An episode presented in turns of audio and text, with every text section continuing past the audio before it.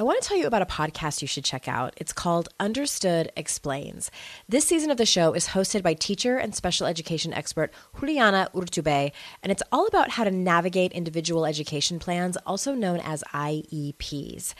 The latest season of Understood Explains covers topics like how to tell if your child needs an IEP and it busts common myths about special education. As a parent myself of a child who's had an IEP since kindergarten and he's now a 10th grader, I know how confusing, overwhelming, frustrating, sometimes daunting the whole process can be. I checked out an episode of Understood Explains called The Difference Between IEPs and 504 Plans. And what I love about it is how easily Juliana explains everything. She answers common questions that probably every parent or caregiver has. She dispels myths and is concise and to the point. To listen to Understood Explains, search for Understood Explains in your podcast app. That's Understood Explains. And there's a direct link in the show notes if you need it.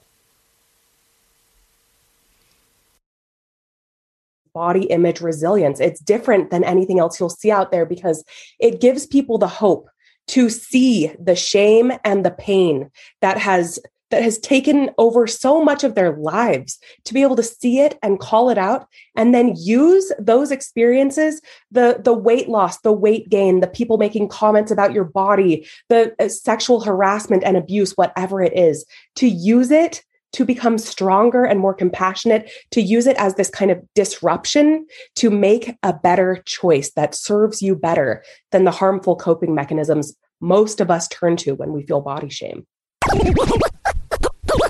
You're listening to Make Some Noise podcast, episode number 412, with guests Lexie and Lindsay Kite.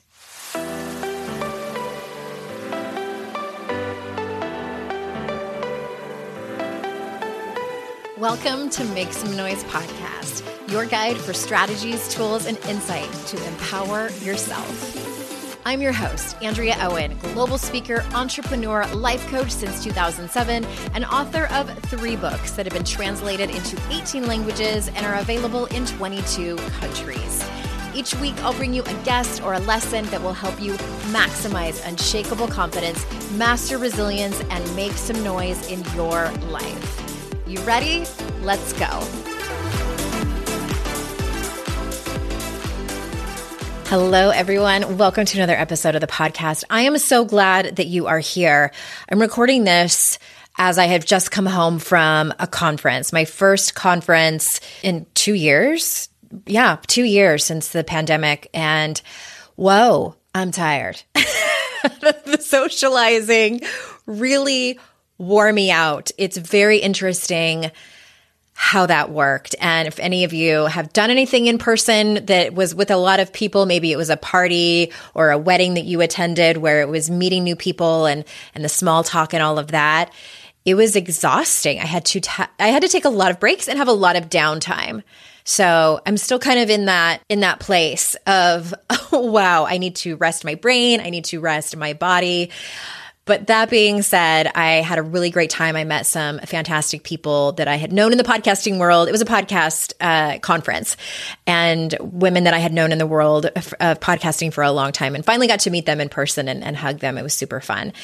I'm excited about today's guests. These are two women that I have known online. Speaking of having internet friends, I've known Lexie and Lindsay Kite for a long time, and we'll talk about that uh, when you hear the conversation. And I wanted to just mention mention that tomorrow, October 28th, is my sister's birthday, but it's also the kickoff of Make Some Noise confidence course. We start tomorrow, Thursday, October 28th.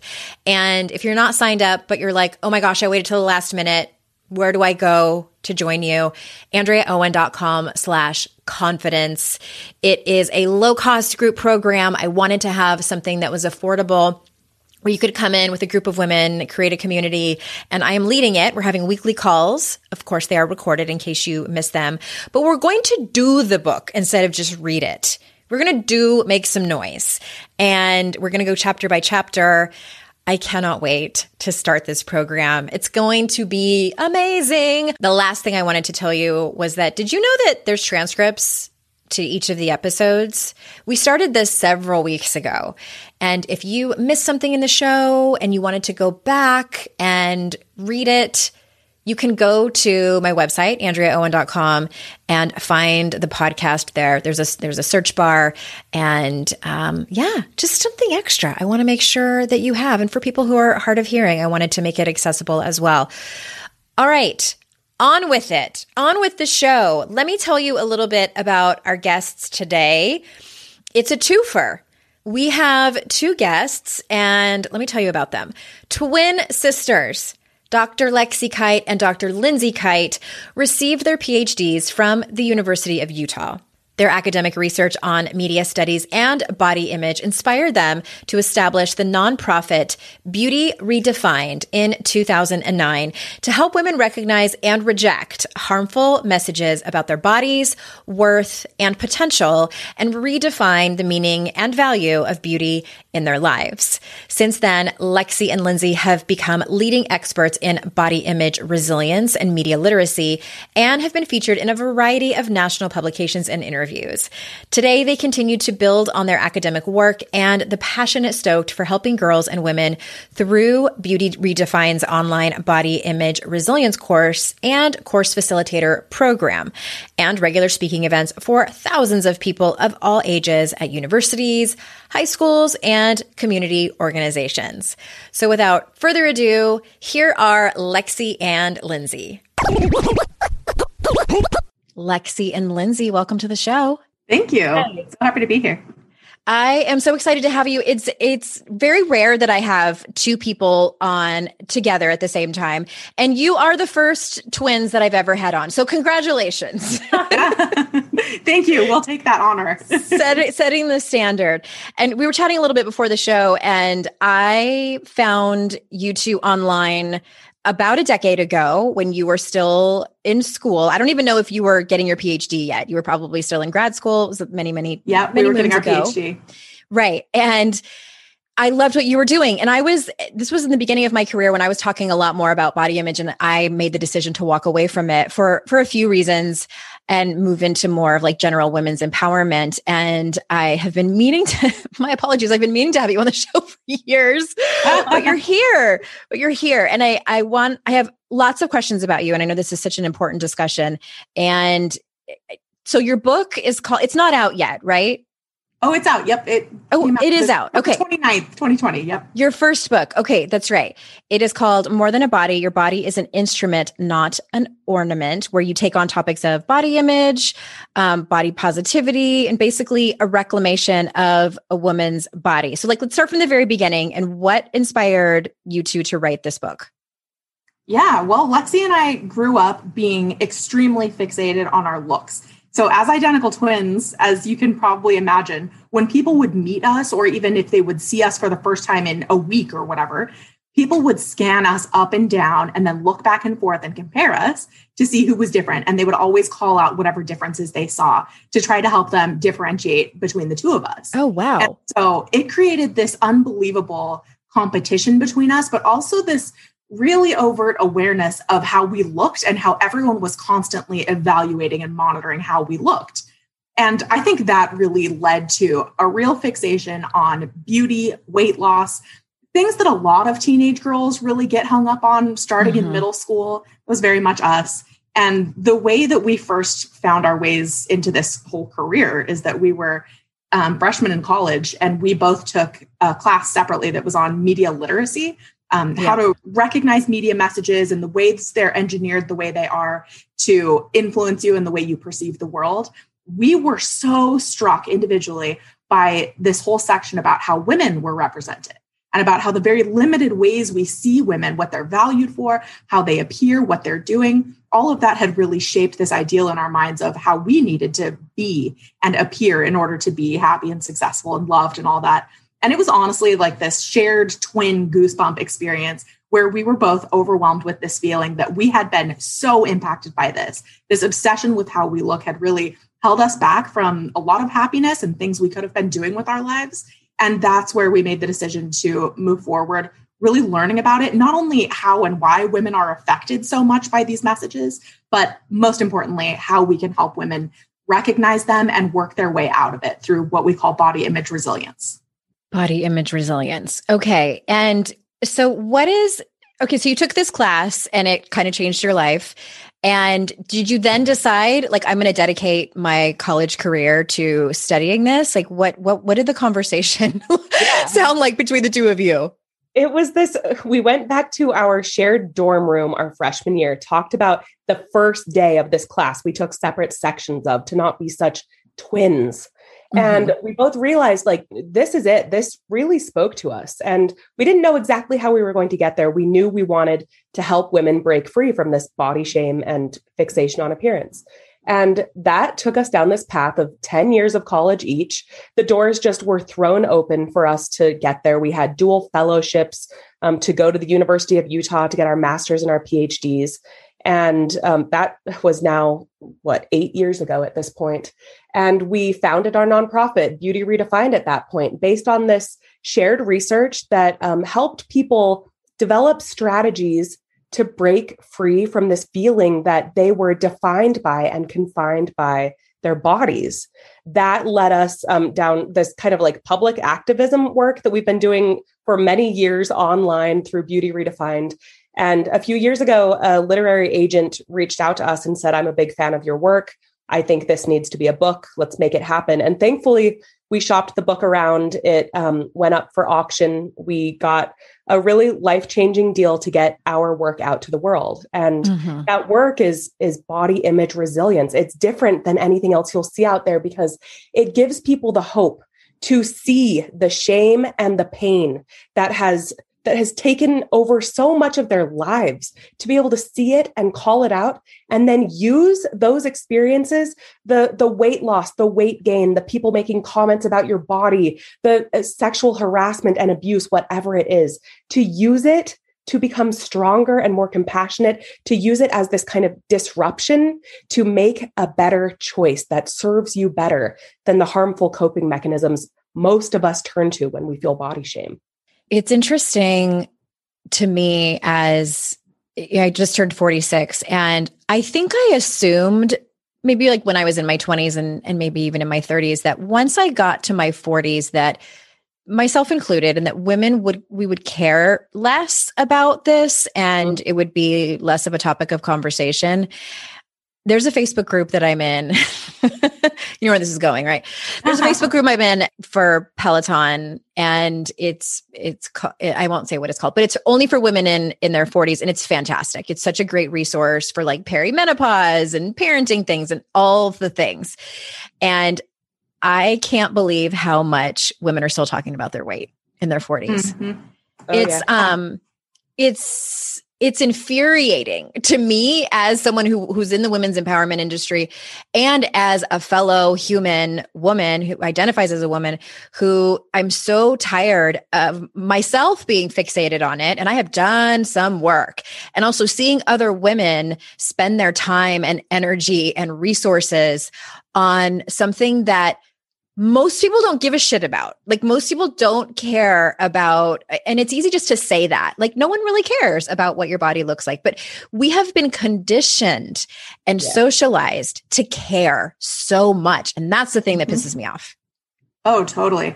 It, it, we really talk about this body image stuff as the final frontier for women because what you're describing is women who are probably very successful in other aspects of their lives. Yes, they are are taking care of their health and fitness. They're getting it at their careers. They're they're in relationships, taking care of families, really living fulfilling lives. And yet, so much of their happiness, their day to day, their mental and physical energy is dedicated toward what they're eating, what their bodies look like, what they need to fix about their bodies before they can qualify to live their best lives and feel their best and finally be confident this really is the final frontier. It's women who are killing it in every other way are still completely burdened by this. And that's intentional. We are in the midst of a culture that is fully banking on all of us being so fixated on our beauty, on our bodies as our real currency, our real source of, of power and confidence in this world.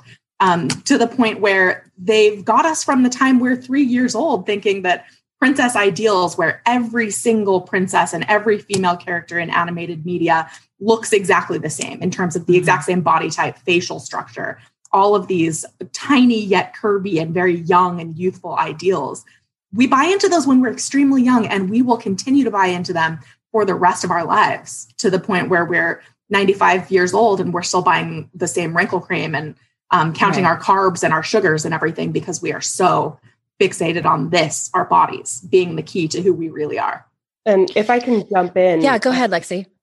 In our in our book, More Than a Body is it is set up dedicated to helping people see when they split from themselves when they were little. It's this it's this thing called self-objectification. When you live in a world that objectifies your body from every conceivable angle and asks you to do the same to to cut yourself into parts in need of fixing to look at yourself as just a compilation of things that need to be constantly worked on that leads you to self-objectify. That means mm-hmm. that you are living and you are picturing yourself living. You are monitoring yourself according to your worst fears of what somebody else might be thinking when they look at you. That's on purpose. This culture sets us up to self objectify our lives away. Even the most self actualized among us are doing this. We're picturing ourselves living, and, and all of our research shows that when you're in a state of self consciousness, then you perform worse. You perform worse in testing, like a physical fitness test. You can't get into a flow state. You can't lift as heavy of weights. Reading comprehension is lacking, math tests, and on and on and on. So, oh in our gosh. book, we ask people to think about when they were young, when did they catch themselves slipping from their bodies to evaluate themselves? For most of us, that happened when we were really young, when we heard our mom say, I can't eat that. I'm on a diet I don't like seeing the cellulite on the backs of my legs. Or when we go to school and we hear the other girls um, being bullied for being too thin or too big or too black or too pale or whatever the thing might be. We ask people to consider when did that happen and how can we reunite again and again with ourselves every time we feel ourselves slip away? It's the only way we can actually be liberated. Wow. I need a moment. I think that people listening are probably thinking of their first time if if they can remember a specific moment. I know for a lot of women, their mothers and grandmothers and older sisters and, and aunts were talking about dieting, um, picking apart their own bodies, picking apart other women's bodies, et cetera, et cetera. And when I was first going through this journey, I didn't have that experience. I, I don't ever remember my mom being disparaging about her own body or other women's bodies. Um, my parents were both very active. They played tennis for because it was fun, and my mom exercised. And I think that I was a a victim of circumstance in that I grew up in the 1980s when there was like the big aerobics yep. craze. And I still have my Hello Kitty diary from when I was very young. started writing in it in about third grade when I was writing about roller skating parties and all the boys I had crushes on. Yes. And and I dated everything. So I knew how old I was as time was going on. When I was 11, I wrote in my diary that I thought I was fat and that I was going to start weighing myself every day and start to exercise. And there's there's only five entries of me weighing myself. I must have quickly lost interest. Um, thank goodness.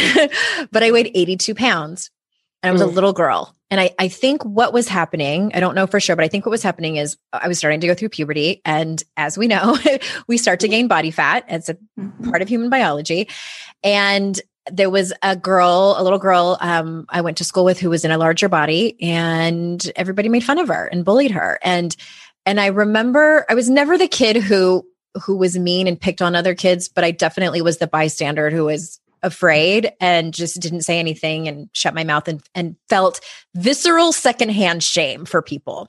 Yep. Mm-hmm. And uh, that's the only thing I can think of is is knowing at a very young age that that fat equaled bad, larger bodies equaled bad, and that it really meant something to not be that way. And I my heart breaks for that little girl who was bullied in school. My heart breaks for my former self who was set up to live a lifetime fixating on my body.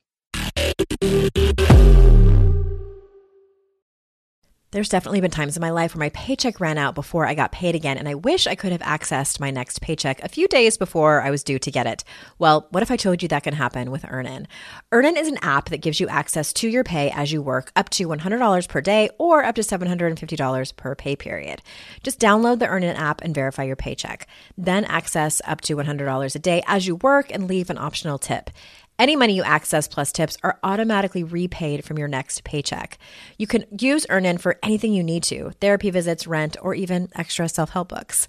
Make Earnin a part of your financial routine and join Earnin's over three and a half million customers who say things like, when I think about Earnin, I think about financial stability and security. It gives me a lot of peace of mind.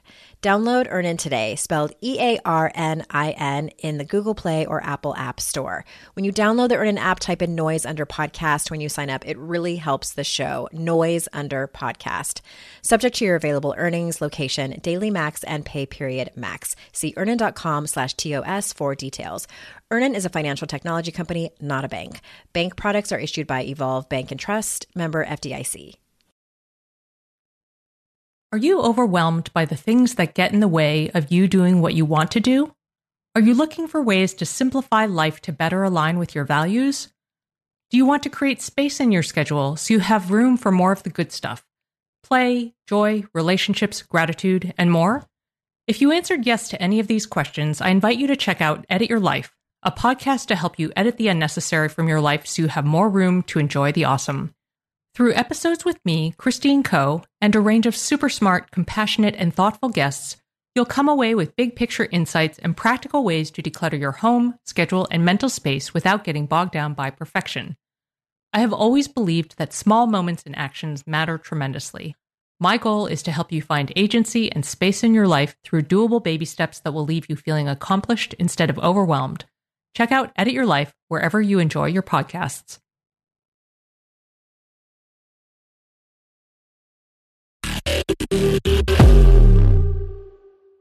That is such a an unbelievably common experience. When you ask especially young girls when you look back at journals of young girls you see starting around that same age just like you mentioned right before puberty and around that time girls get extremely fixated on their weight. And one of the interesting things about that is that during puberty girls bodies get pushed further from the physical ideals for female bodies today. So, mm-hmm. on average, we gain about 40 pounds of weight during this time. Yeah. Um, we develop body hair. All of these things push us further from the really prepubescent androgynous body ideals, except for hips and boobs, which we know can never be quite right. If you've got too much body fat, then mm-hmm. um, your stomach's not going to be flat enough, and if you've got you know not enough, then you don't have the butt that's required for today. So it's right. always just a losing ideal. Um, but for boys, they get closer to the ideal. They start developing muscles and facial hair and body hair and all of and they get taller and all of these things that make them actually feel better about their bodies in this culture. And so it just it points us to the fact that our culture is set up in such a way that girls and women are failing because the importance of our bodies is too much. It's too great. It's too great for us to bear. And those ideals are so unrealistic. If puberty pushes us further from the ideals, we know we are set up in a losing game.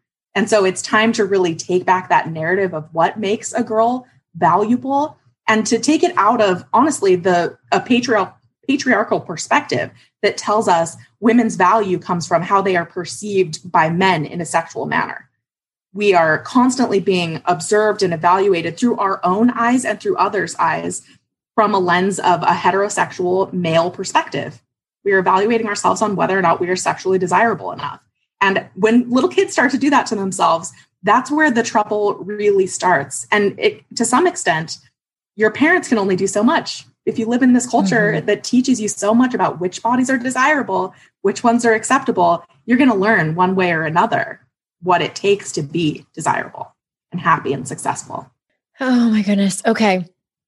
Talk to us about. I know a, uh, the, a, lot of your book is about what you call body image resilience. So, what is the importance for for women to you know to work on raising their body image resilience? So, body image resilience is this model that we um, came up with during our dissertation research. That is, it is truly the light at the end of the body shame tunnel body image resilience is built on and banks on the fact that we will continuously face opportunities for body shame. We will continuously face opportunities when we come up against uh, somebody saying something about our bodies, a pregnancy, a, whatever it might be, divorce, a breakup, a photo you don't like of yourself that somebody took of you. We are constantly faced with these triggers. Body image resilience is the opportunity to see the trigger as a stepping stone instead of this burden you carry around the rest of your life and cope in the same ways you always have. So, our model of body image resilience asks everybody the baseline question How do you feel about your body? And if you are like 80% or more of the women in our research and in our ongoing online course, then you answer that question by explaining what your body looks like not how you feel, not what you can do, not what you've experienced. But when we ask you, how do you feel your, about your body? You say things like, oh, I've gained a lot of weight, you know, over COVID and I'm just, I'm not feeling great, but I'm, I'm getting back in action. I'm getting back out there. I know when I lose a few pounds, I'm going to feel great again. Or things are sagging. Things are not where they used to be. I've got lines on my forehead I cannot get rid of. I, I feel really embarrassed about those parts. That is how women talk about their bodies. And when you hear those answers, you can hear that self objectification and shame have totally taken over that person's perspective of their body. When you answer that question, if you answer in those in similar ways where you're self-objectifying, you're not prioritizing a first person perspective on your body. You need to recognize and you now can recognize you have opportunities to choose a new path most people sink into body shame when they are are faced with a disruption to their body image. They self-harm in in great numbers young women are self-harming. Um, they they deal with uh, addictive behaviors. They deal with eating disorders and disordered eating. We cope in ways that do not serve us. They numb us for a minute. They never serve us Another way people cope when they're faced with these disruptions to their body image is by clinging to their comfort zone that is actually deeply uncomfortable, but it's all you ever knew. You mm-hmm. you find that you don't like yourself and so you think, "Okay, I, I need a new wardrobe. I I need to get this procedure done. I really need to step up my game." Or you hide so many of us sit on the sidelines of our lives because we don't we think we don't qualify to be seen yet we write in our yeah. book we get personal it was a scary book to write because it's not just research it's, it's personal. We share journal excerpts too. We share our experiences of quitting competitive swimming when we were 16 because we were too self-conscious of the cellulite on our legs. And mm. it took years to come back through body image resilience to realize that our bodies are instruments, not ornaments, to choose that path again and again. Um, that path, the third path, the one that we teach people through this model, is to rise with resilience. You can use a million strategies to get there, but every time you face that shame, you know that you have the opportunity to choose a new way of being that serves you, that brings you back home to yourself instead of stuck in that place of watching yourself from afar, ashamed of what you look like, fixing your days away. I'm just seeing my life flash before my eyes over here. That's why I'm so quiet. Which so many people I think listening probably are. We touched on this briefly before we started recording, and I'm I'm curious what your thoughts and opinions are of it. And I've seen some pushback with people. I remember a few years ago on Instagram, I posted when Tess Holliday was on the cover of was it mm. Cosmo? I think Vogue? Glamour maybe? Was it glamour? Okay you're probably right. Yeah glamour. And uh there was a, a lot of arguing going on over there. And I feel like now in 2021, we have made some progress in terms of even just starting the conversation, talking about marginalized groups and how we can be more accepting, how we can be allies to these marginalized groups, LGBTQ, people of color, etc. Um, even, you know, people with disabilities in my opinion, and this is what I, I want to know from you, is are we accepting of the community of, of body acceptance and fat acceptance? Yeah, well, that's actually a really important part of this whole body image conversation because while everybody, most women might feel negatively toward their bodies or feel really fixated on how they appear, it's those that are being actively discriminated against and marginalized and, and have bias against them that are actually experiencing the worst outcomes of this objectifying culture that we live in. And so it is important to be able to recognize the privilege that each of us hold, even though we might, you know, we might fit into straight size clothing. You might be able to walk into any clothing store and find clothes that fit you. You could probably fit into a standard airplane seat, a stadium seat, you are probably not discriminated against at the doctor. And I'm speaking you generally to the listeners. Mm-hmm. Um, you're probably not discriminated against at the doctor's office. All of these things. You can go about your life, and all of those things may be true. And that has privilege built into it. And still, even with all that privilege, you might hate your body. You might have experienced trauma. You might experience pain daily. And all of those things still put you in a different class than somebody who is in a marginalized body that maybe feels terribly about their body and experiences similar pain and trauma, and also has that inflicted upon them from the outside, from other people's judgments, from discrimination in employment and hiring at the doctor's office and in in dating and everywhere else in their lives. So for us, it, it is really important to call back to some of the origins of the body positivity movement that were in fat acceptance. Um, that is important because there needs to be space for everybody. And it's important to mm-hmm. normalize the diversity of bodies. That's a huge step forward in our culture when we are able to normalize what it means to look different, especially for marginalized people, people with disabilities, people of all races and ethnic um, uh, races and groups. We need to be able to see diversity and not have instant judgments and stereotypes about it. We need to make it normal, to say the very mm-hmm. least. And so, yes, it is really important for all of us to think of our privilege and to be aware of the biases that we project onto others who probably have it worse than we do. And at the same time, what we really need to do is make sure that that focus and and that judgment is quelled by compassion. We need to demonstrate compassion not only toward ourselves for all the things that we've gone through in this really difficult and objectifying environment that values our bodies at the expense of our humanity, but we need to extend that same compassion toward other people who may have it harder than us and may not, may be making different choices than we would. It doesn't matter. What we need to do is express kindness, compassion, and hold space in our heart for people to be different, to look different, and to make different choices than we would, and still have that be an okay thing to do, and to make it important for them to be able to take up the space that they need. What a revolutionary way of thinking. oh, what an amazing world we would live in if that happened. Right.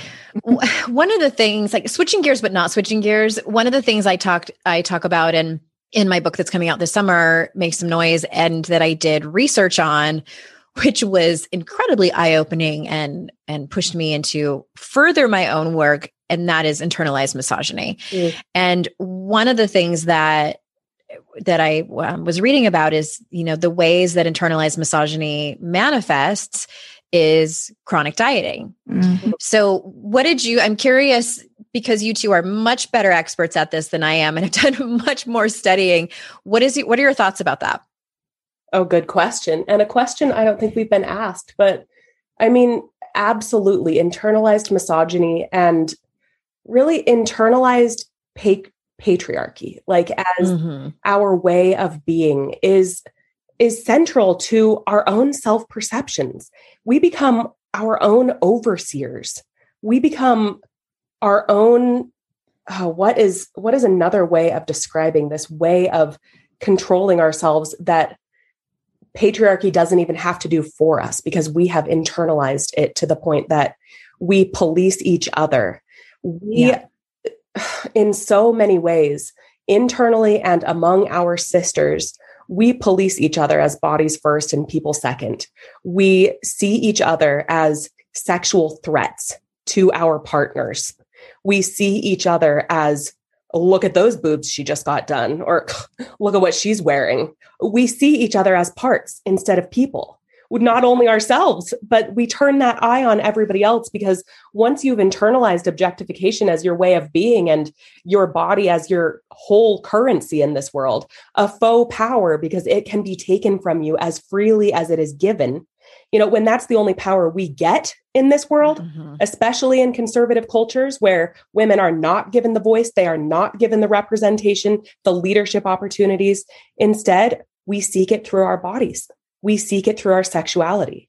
And in that way, we have all internalized the the heterosexual male gaze that has been you know that has been wrought upon us our entire lives And so, one thing Lindsay and I try to do, we've been trying to do since the beginning, is help people understand that when you are not living an embodied life, when your body is not your own, when you see your own body as a burden to drag around and every other girl and woman's body as a threat, a burden, something disgusting, something shameful, something that should be fixed or hidden away, we are at odds with ourselves.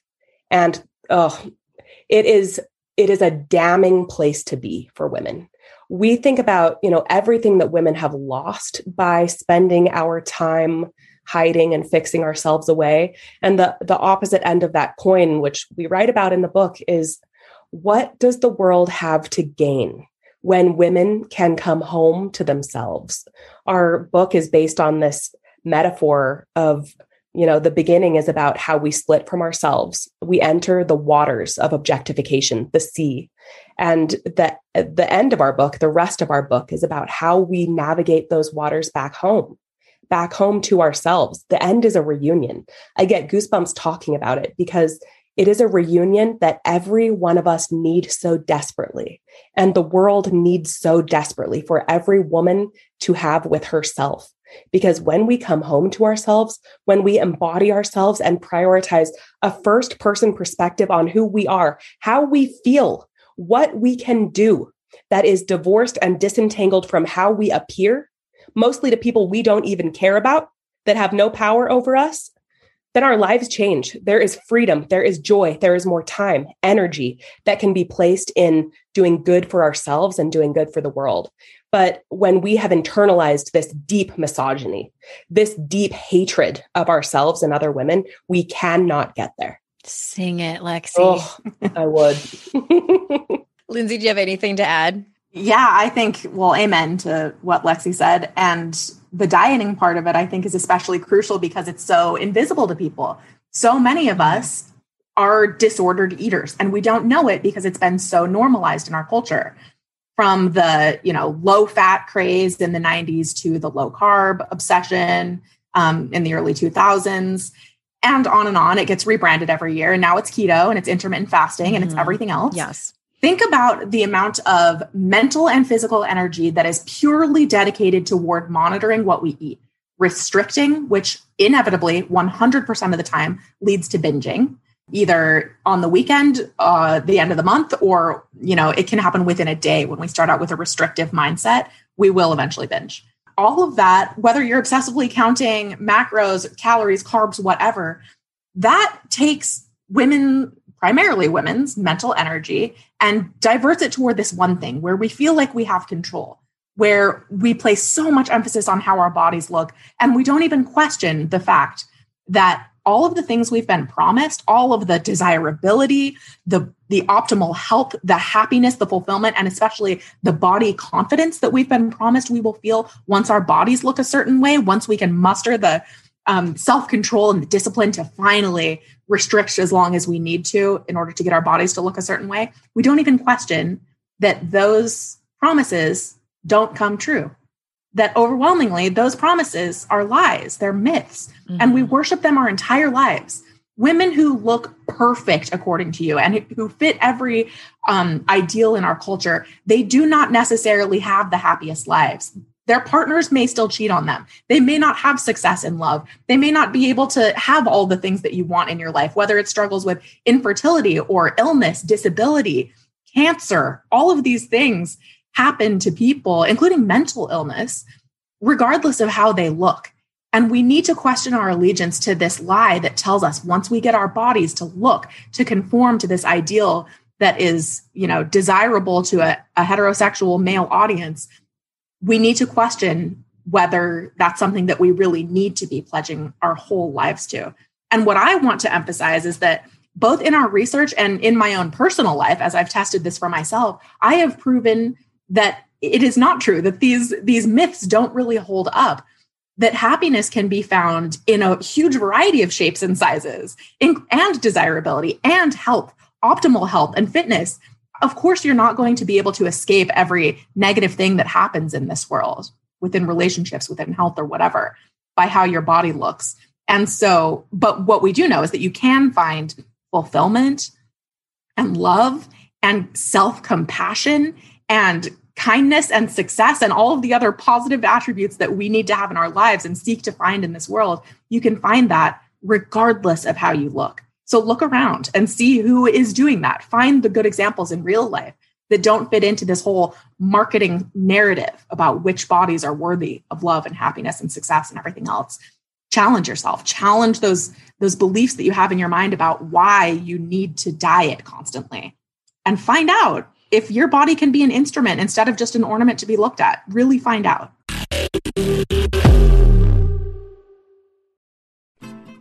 I'm Margaret. And I'm Amy. And together we host the podcast, What Fresh Hell Laughing in the Face of Motherhood.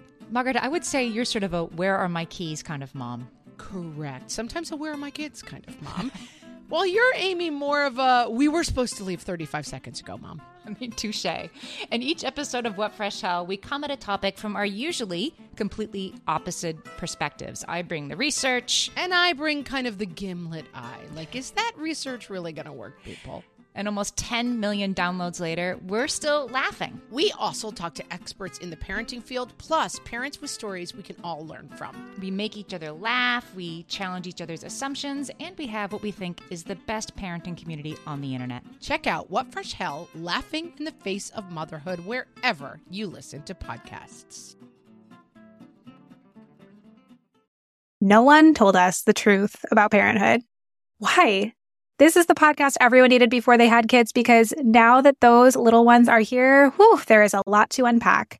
I'm Rachel Shepardota, and I am your host for the podcast No One Told Us, where we tell the truth about parenting and let you in on all the stuff you really should have known about before having kids.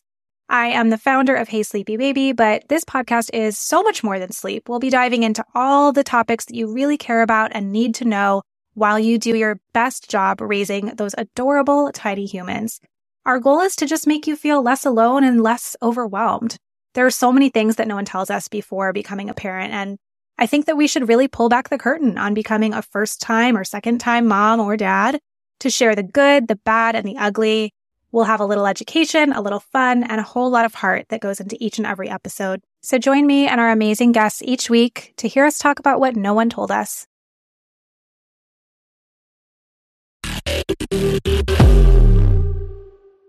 One thing, if I mm-hmm. can add, that Lindsay has been good at teaching me that she wrote a really powerful part in the last chapter of the book about is proving yourself wrong.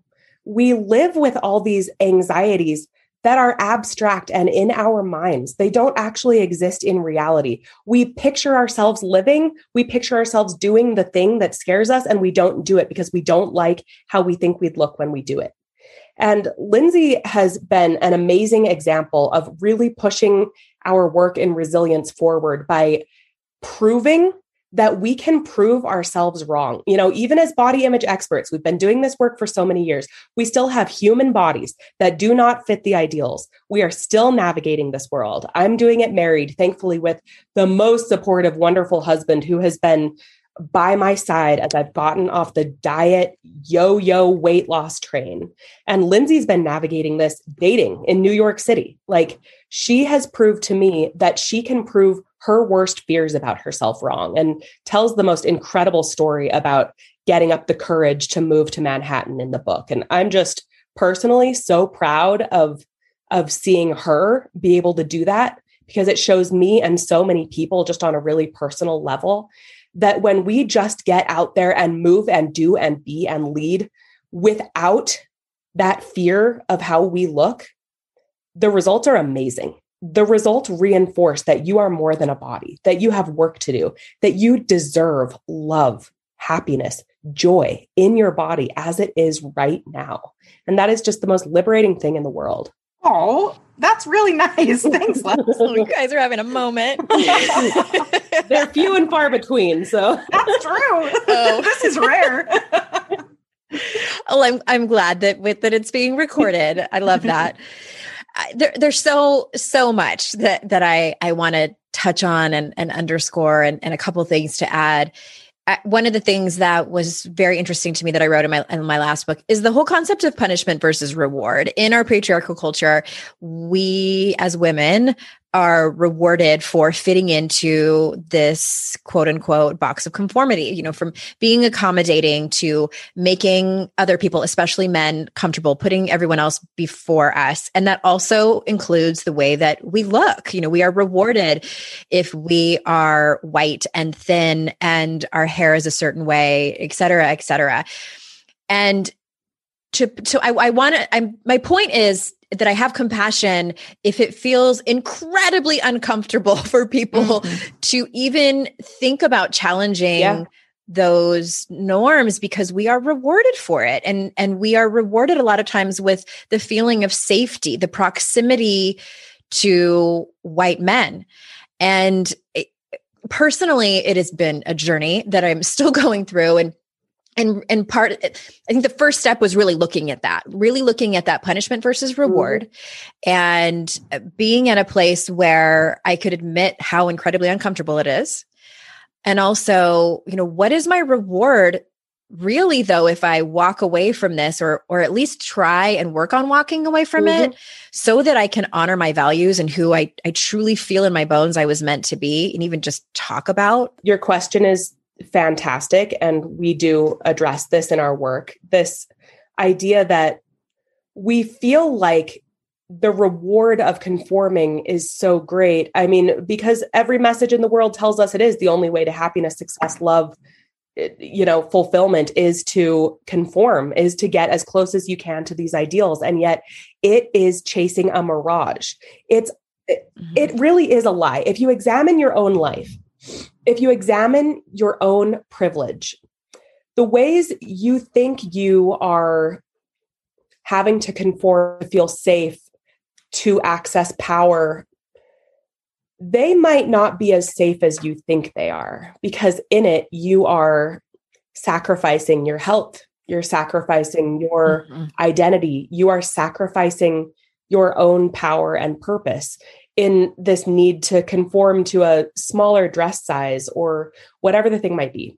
We ask people to examine their privilege. So, one thing for me, as somebody who is a body image expert that's also navigating life in a body, is um, coming out of this pandemic. I was talking to Lindsay one day and I was like, my jeans are super tight. I haven't had to wear jeans. I had a baby 18 months ago. So she's like basically a COVID baby. I have not had to wear jeans in like two years or more. And I put them on and they were super tight. And I had one of those triggers, those body shame triggers yeah. we talk about.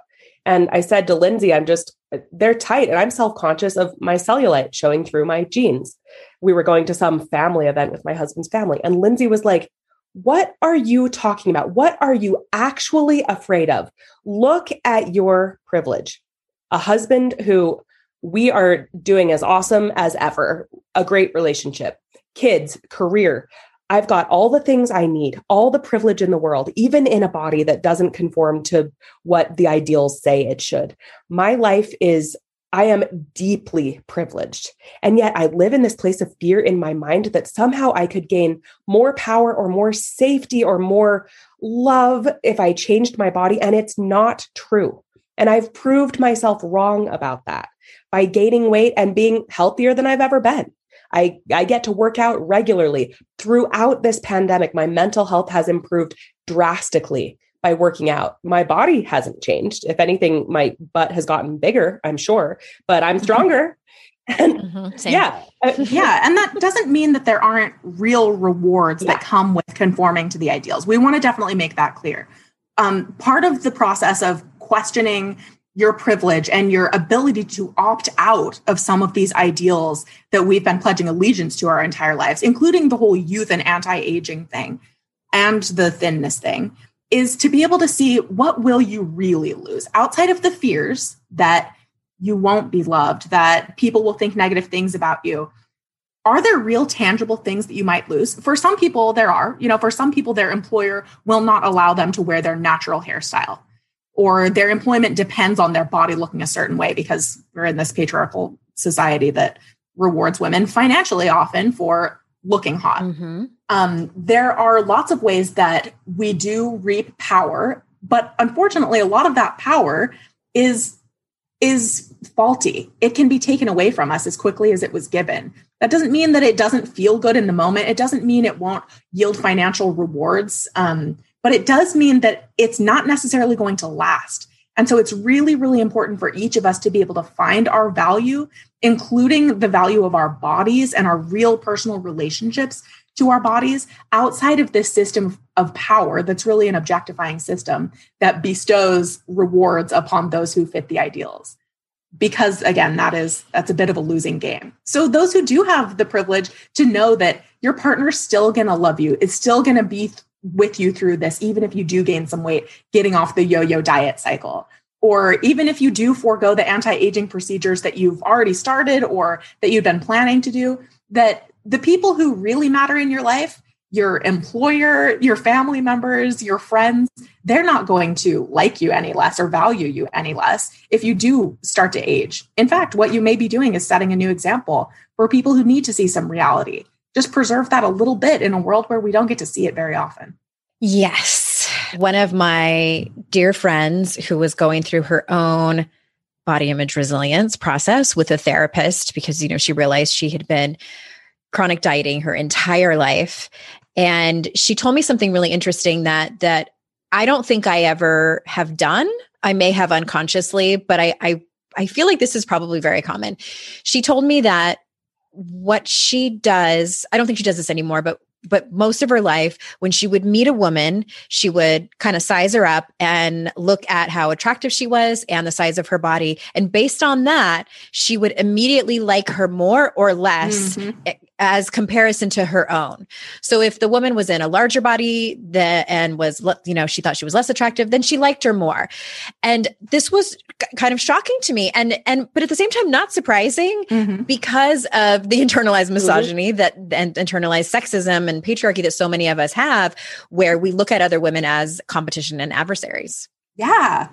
That shows up. in Oh in, yeah, it shows up in research too. That? Yeah, we have a section about that in the book yep. where um, women will rate female. They seem to be employees or staff in a certain experiment. They will rank them lower, give them lower scores if they find them more attractive. And this happens among young girls too. It's a very real phenomenon, and it absolutely is an extension of this patriarchal idea that we are in competition for resources that are limited and that's you know attention validation attraction love all of this kind right. of stuff. And so much of it is really just a myth. We're not really in competition with each other. Well let me ask you something because i only read a little bit of the research and what research and i can't remember exactly who it was that was talking about this. And this particular woman said that the studies show that unfortunately yes some of it is biology that we are hardwired to be competitive with each other but most of it is learned and is is not is is mostly uh, nurture. Yeah yeah and that makes sense you know if you're thinking about trying to keep your mate or whatever in caveman times right that makes sense to have to you know have whatever qualities that he deems attractive or whatever um, but yes, most of it really is nurture from this environment that we live in that teaches us that we're in competition with each other. And the the way to inoculate against that comes really naturally as you build up your own body image resilience. Because as you develop this ability to see more in yourself, more than a body, more than an object, you naturally extend that to other people.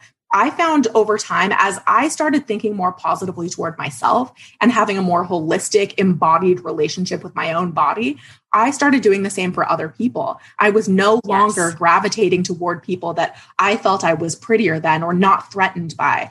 And instead, I was recognizing people as more than bodies for what we had in common things I liked that they said, or if, you know, she, uh, owned something that I wanted to compliment her on, or, you know, even shallow things like that, they don't have to drive you apart. They can actually bring you together if you're open to somebody as more than a body. Well, okay. I have so many more questions. We're running out of time. So, oh, okay. So I'm going to tell everybody to go out and get your book. And everyone, it's in the show notes. It's called More Than a Body. Your Body is an Instrument, Not an Ornament by Lexie Kite and Lindsay Kite.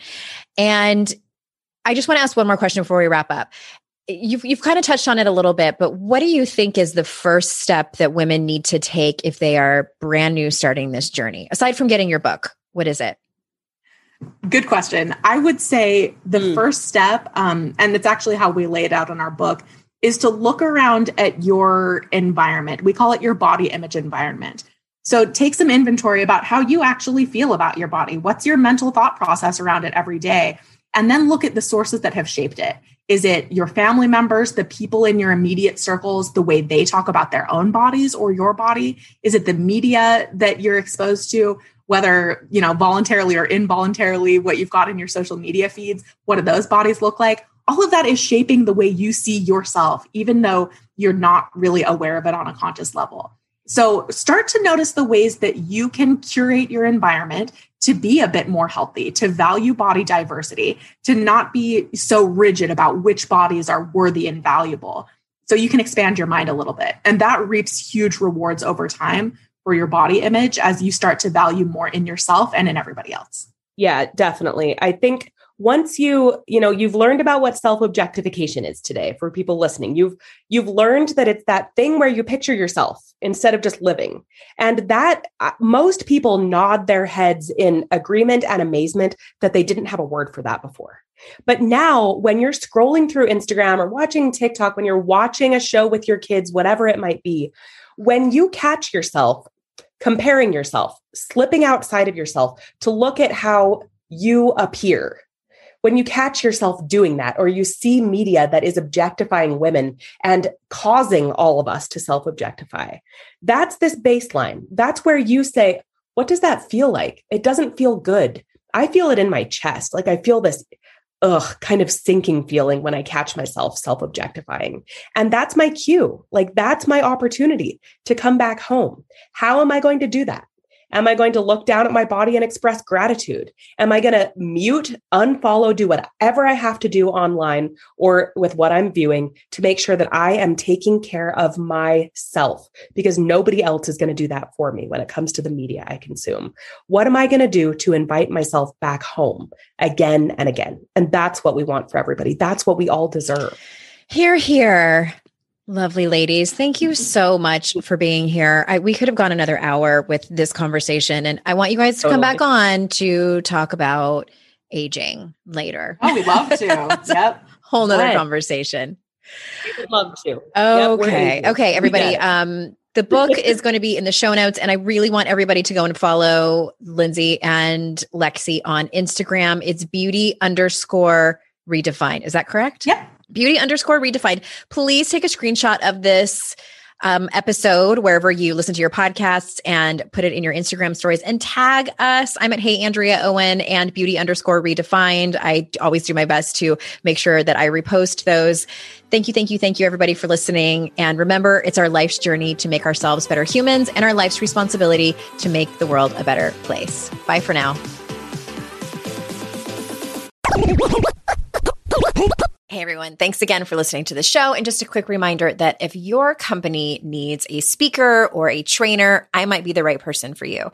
I speak and do keynotes on confidence and resilience for mixed audiences, as well as do trainings on the Daring Way, which is the methodology based on the research of Dr. Brene Brown. So if you think it might be a good fit, hit me up at support at andreaowen.com or head over to my speaking page, andreaowen.com slash speaking.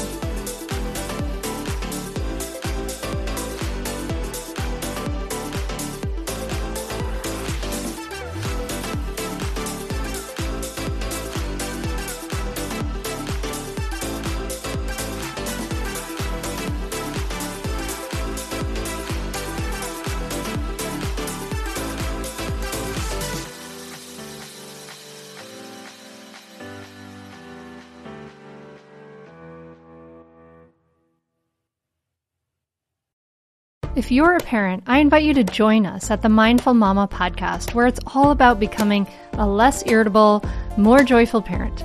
With sometimes hilarious and always thought provoking experts and friends, at Mindful Mama, we know that you cannot give what you do not have. And when you have calm and peace within, then you can give it to your children. I'm Hunter Clarke-Fields, and I can't wait to see you there. Listen in to the Mindful Mama podcast.